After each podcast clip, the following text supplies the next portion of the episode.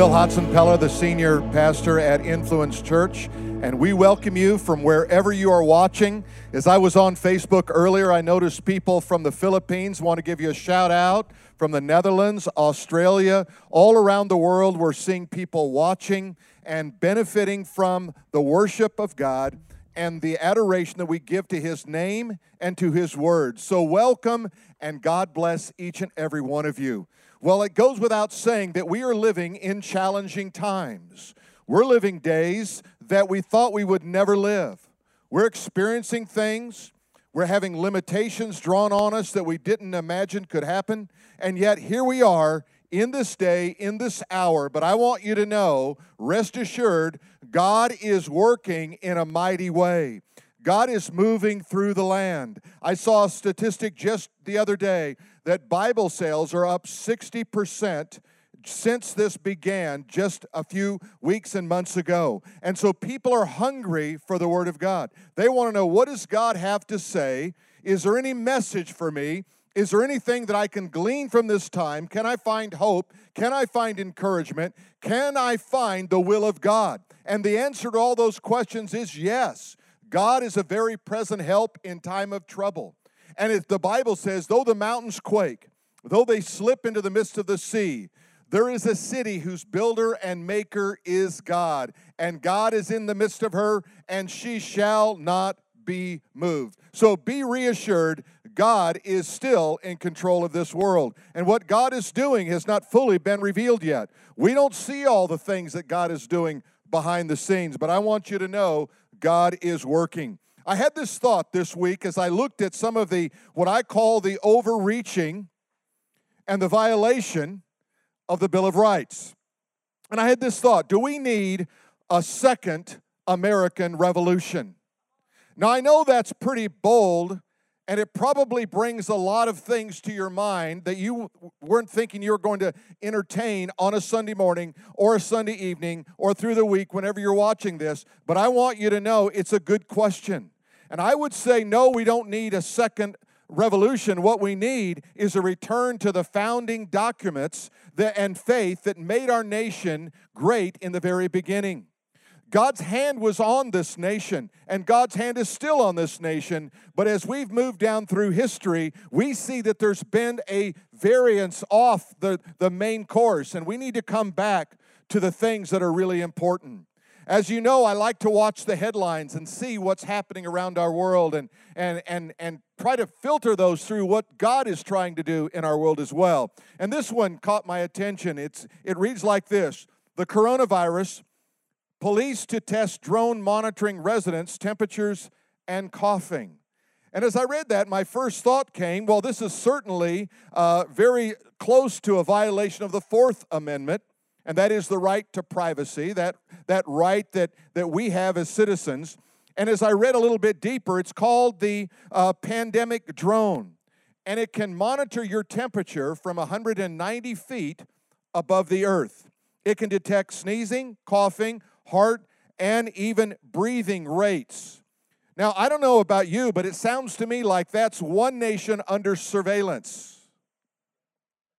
Not only that, but it seems to come very close to violating HIPAA laws that we all understand are important in our day.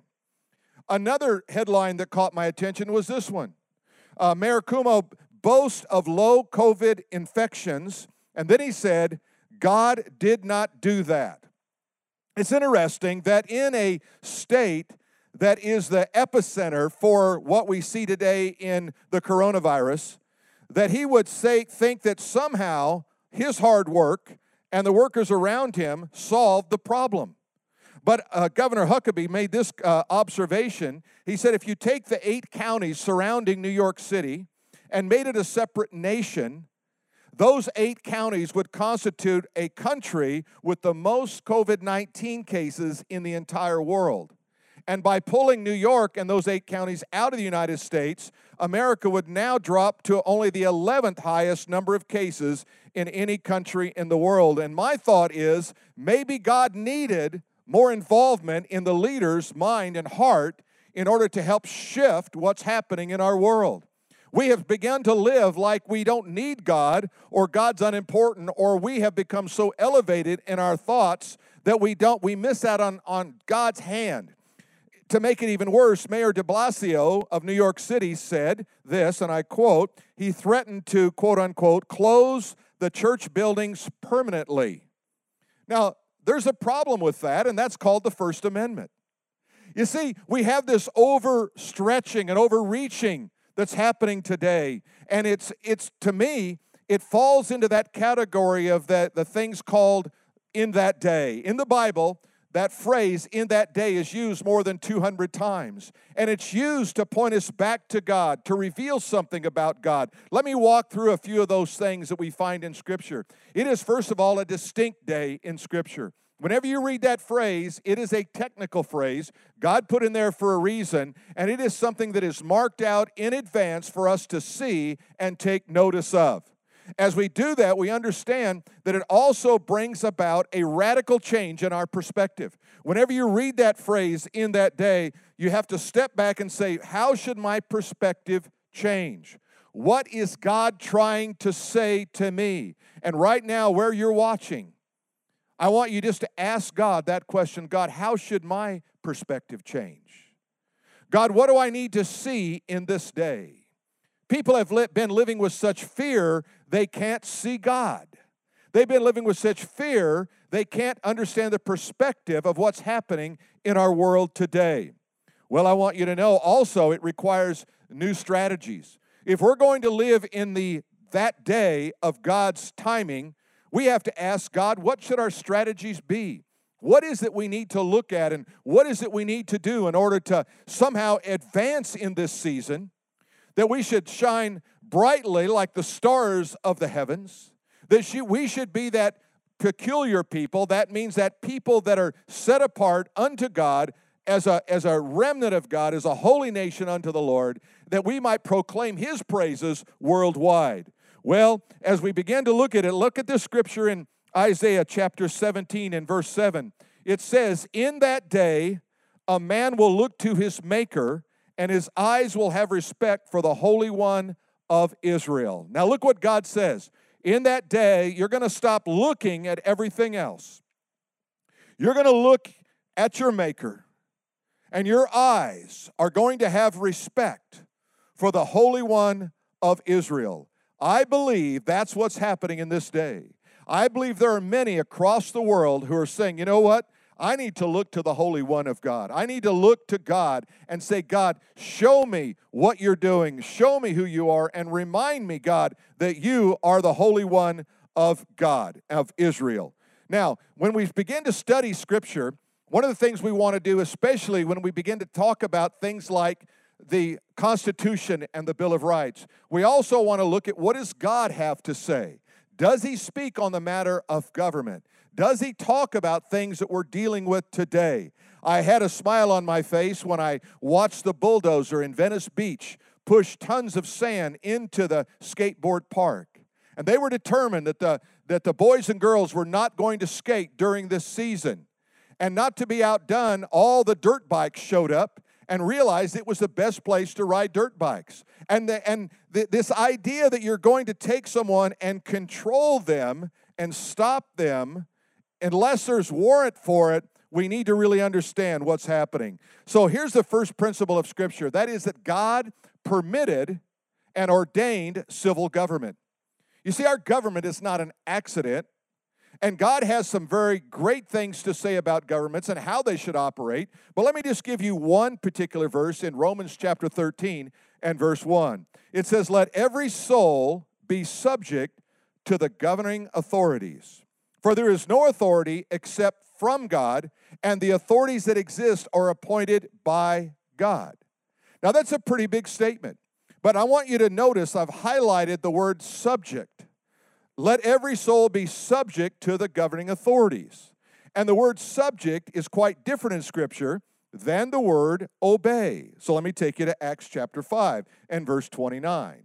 Now, the apostles were out preaching the word of God. They'd been arrested. They, they got out of jail and they went back to preaching the gospel and they said, We're not going to let you preach anymore. And they said, Stop preaching the gospel of Jesus Christ. But look what they said we ought to obey God rather than men. And later on it says, But you decide what is right. So what they said is, We're going to obey God, but we will submit ourselves to your authority. If you think preaching the gospel causes arrest, then arrest us. But we will obey God first but we will be subject to governing authorities. And this balance in Scripture is so critically important. In fact, that section in Romans, I would encourage you to read it. It tells us that, that the authorities exist there for our good. And they have to be a good, good, God appointed society of, of leaders that are going to help us move through life. And if they're not, we have to look at changing the law or, or calling people out who are somehow violating these basic First Amendment rights that we have as believers. You know, the most brilliant thing that our founders did was to believe in freedom. Now, freedom we take for granted in America. We're so used to freedom that we've somehow lost some of the meaning behind the word freedom and what does that really entail? Well, I want you to know that freedom really comes in three phases. It comes in the winning of freedom, and that happened in 1776 with the writing of the Declaration of Independence. It was there that we set forth that we were going to be a nation that was free. But it didn't stop there because we needed the ordering of freedom. And that would follow the Constitution of the United States. And I want you to know there's nothing like the Constitution and the Declaration of Independence anywhere in the world. It is a very unique set of documents. But the third thing I want you to think about a bit, and that is the sustaining of freedom. You see, every generation has to understand the tenets upon which our nation is built. Every generation has to look at that long and hard and ask themselves, are we sustaining the freedom that was so dearly paid, the price that was so dearly paid by those who have gone before us. If you've ever been to Washington, D.C., you've probably seen etched in the marble of the Jefferson Memorial these words God, who gave us life and gave us liberty. Can the liberties of a nation be thought secure when we have removed a conviction that these liberties are a gift of God? Indeed, I tremble for my country when I reflect God is just, that his justice cannot sleep forever. Now, it doesn't sound like Jefferson was confused about the foundation of our nation. He clearly understood that the foundation was God. But he also understood that in that process that we had a responsibility. And that responsibility is to be reminded that freedom is never free. Freedom always cost in the big scheme of things. And you see, freedom always cannot be controlled or mandated by law. Freedom has to be self directed. That is, the freedom that you have, you have to be responsible as a citizen of this nation to understand its foundation and to live it out in the way that God would have you live it out, according to Scripture. In the book of First Peter, we understand something about the cost of freedom. It says, For Christ also suffered for our sins. He suffered for our sins once, the just for the unjust. I don't think anyone uh, watching today would say, you know what, there's I'm perfect and I'm without sin. But the Bible says that Jesus was the just and he died for you, the unjust. And why did he do that? The scripture says, that he might bring us to God. How are you going to get to God? Through Jesus Christ, through the death, burial, and resurrection of Christ. He died for you, He paid your price. He was the price of your sin. He was your substitute. And He wants you to come in relationship with Him. He wants you to love Him with all your heart and all your mind and all your soul and all your strength. And if you've never believed on the Lord Jesus Christ, I encourage you to believe on Him right now. And it goes on to say, being put to death in the flesh, he was made alive in the spirit. You see, he died for our sins, but when he rose from the dead, he rose to give us life. So both were important his death to take away our sins, his resurrection to bring us new life. Now, we talk a little bit about revolution and we think about the American Revolution in 1776, but there was another revolution that happened about the same time, and that was the French Revolution of 1789. And it really uh, points out two different views of freedom. The American Revolution, very unique. The Constitution's first three words are, We the people. Those words affirm the government of the United States exists to serve the citizens and not the opposite. The American Revolution has led to the longest sustained democracy in the world history. And there's a reason that that's significant and important. There's a reason that people want to come to this nation. It is because of the freedom that we have. The French Revolution, on the other hand, began with an attack on the church. Thousands upon thousands of clergymen were killed during that French Revolution. Reason became supreme. Why, even Notre Dame, the, the cathedral, was turned in to worship the deity of reason. Anti church laws were established, crosses were removed, and independence for, from God was proclaimed. And then began this bloody terror, uh, this reign of terror of, of the killing and, and wiping out whole groups of people. Why? Because they said, We don't need God. I want you to know today, I see a lot of evidence of a French Revolution. We don't need God. Reason is supreme hide the churches, quiet the churches in a land where we see everything seems to be open except the churches. Everything seems to be okay except the churches. And you ask yourself, why is that? Well, it's because it's a gathering. Well, I don't know about you, but if you've been to Target lately, there's a mass gathering happening at Target in every aisle. Oh, they might get you six feet apart when, uh, when you check out, but I promise you, the four or 500 people are in there are mass gathering. Why is that permissible? Why isn't the six foot rule exercise when political leaders are, are, are edging themselves out for a, for a picture on national TV, but they're close at hand, no mask on, and yet somehow that's okay? I want you to begin to ask yourself the right kind of questions. I came across a letter that I thought was interesting from Sir Richard Sutton relative to the government of America from a crown appointed governor in America to the Board of Trade in Great Britain, showing this if you ask an American who is his master, he will tell you he has none, nor any governor but Jesus Christ. You see, from Great Britain, they understood what was happening. This America was different. It was not going to be the king who was going to be supreme, it was going to be the King Jesus who would be supreme. And I want you to know when King Jesus is supreme in your life, your life works much, much better. But the freedom we have fails when, when a few things happen in our life. When, we, when excess leads to license, when you take advantage of your freedom and you somehow push it beyond what it should be pushed. It also fails when safety is prized above all else. And that's what we're living in today. Safety becomes more important than the Bill of Rights. Last week, I showed a clip from the mayor or from the governor of New Jersey. And he said he hadn't even considered the Bill of Rights, and that was above his pay grade. And yet, that's not the case, as elected officials are sworn to uphold the Constitution of the United States. The other thing that makes it fail is everything becomes justified in the name of freedom.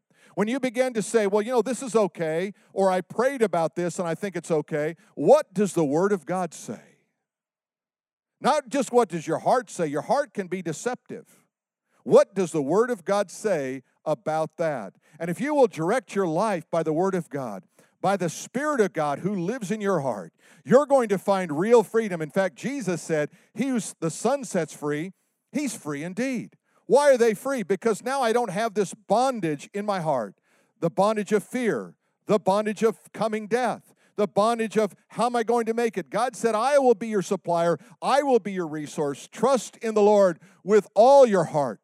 Lean not on your own understanding, but always acknowledge Him. And the Bible says He will make your path straight. Well, you see, freedom requires something. Alexis de Tocqueville, a philosopher and traveler of early America, referred to the habits of the heart. Os Guinness referred to the golden triangle of these three things virtue, faith, and freedom. Without virtue, you cannot have freedom.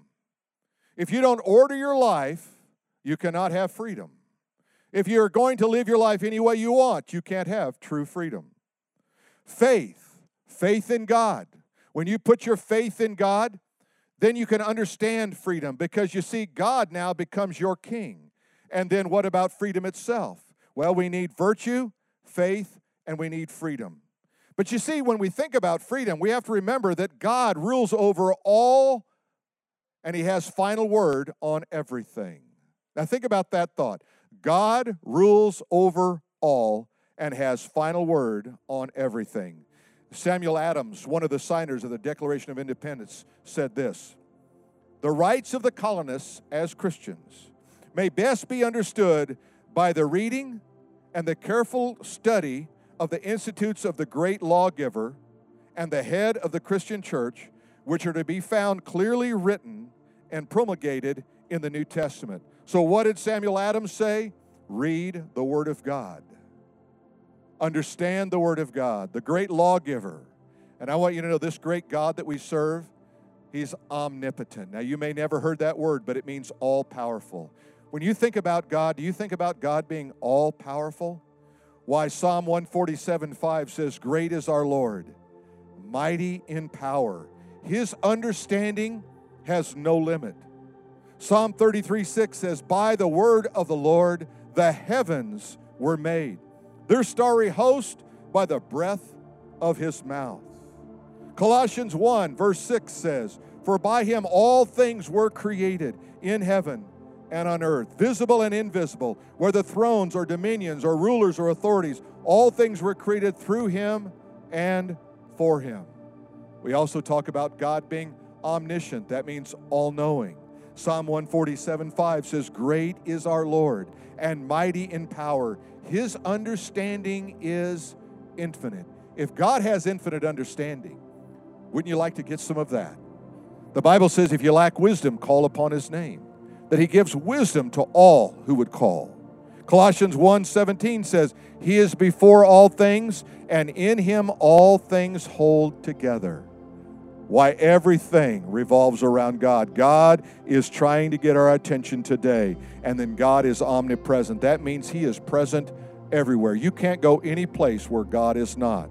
In fact, people ask, Where did God come from? And I said, No place, because there was no place before God created place. He is before all things, in all things, and all things were created by Him and through Him. The Bible says in Psalm 46, The Lord of hosts is with us. Do you feel His presence right now? Right there where you sit, where you watch, where you listen. Would you just say, God, I, I sense your presence now. I, I welcome your presence into my life right now. It goes on to say, Be still and know that I am God. When you're just still in your heart and you realize God is God and God loves you, He says, I will be exalted in the nations. You see, all that's going on today, God says, I'm going to be exalted. He says, I will be exalted in the earth.